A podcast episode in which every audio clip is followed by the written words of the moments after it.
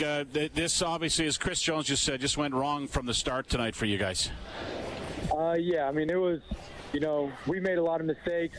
You know, it wasn't just one person or one thing. It was just a lot of little things on just about every play. So we weren't able to execute as well as we needed to. And, you know, credit to BC. They played, you know, really well. They had a great game plan, and they executed at a very high level on both sides of the ball. So, you know, a lot of credit to them for that.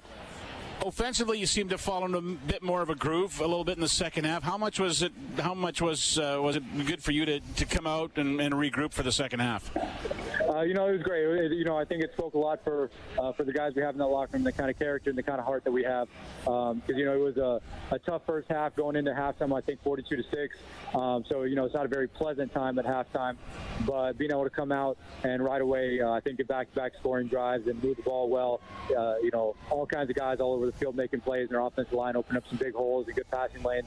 I think it was something that we can build on. We just have to see what we did well and continue to work off that. Nick, it seemed like in both halves, you started both halves really well, and I think the second half it was more sustained. But then tell us about just trying to eliminate the mistakes, that whether it's a sack or whether it's an interception, to take those things away that can really stall an offense and really get you out of your rhythm.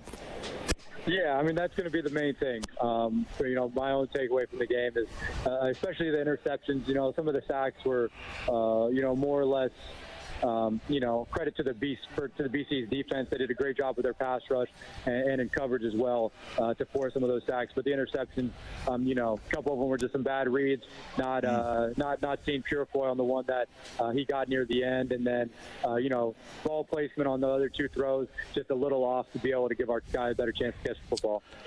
Where's the line now moving forward of forgetting about this one but still learning from it?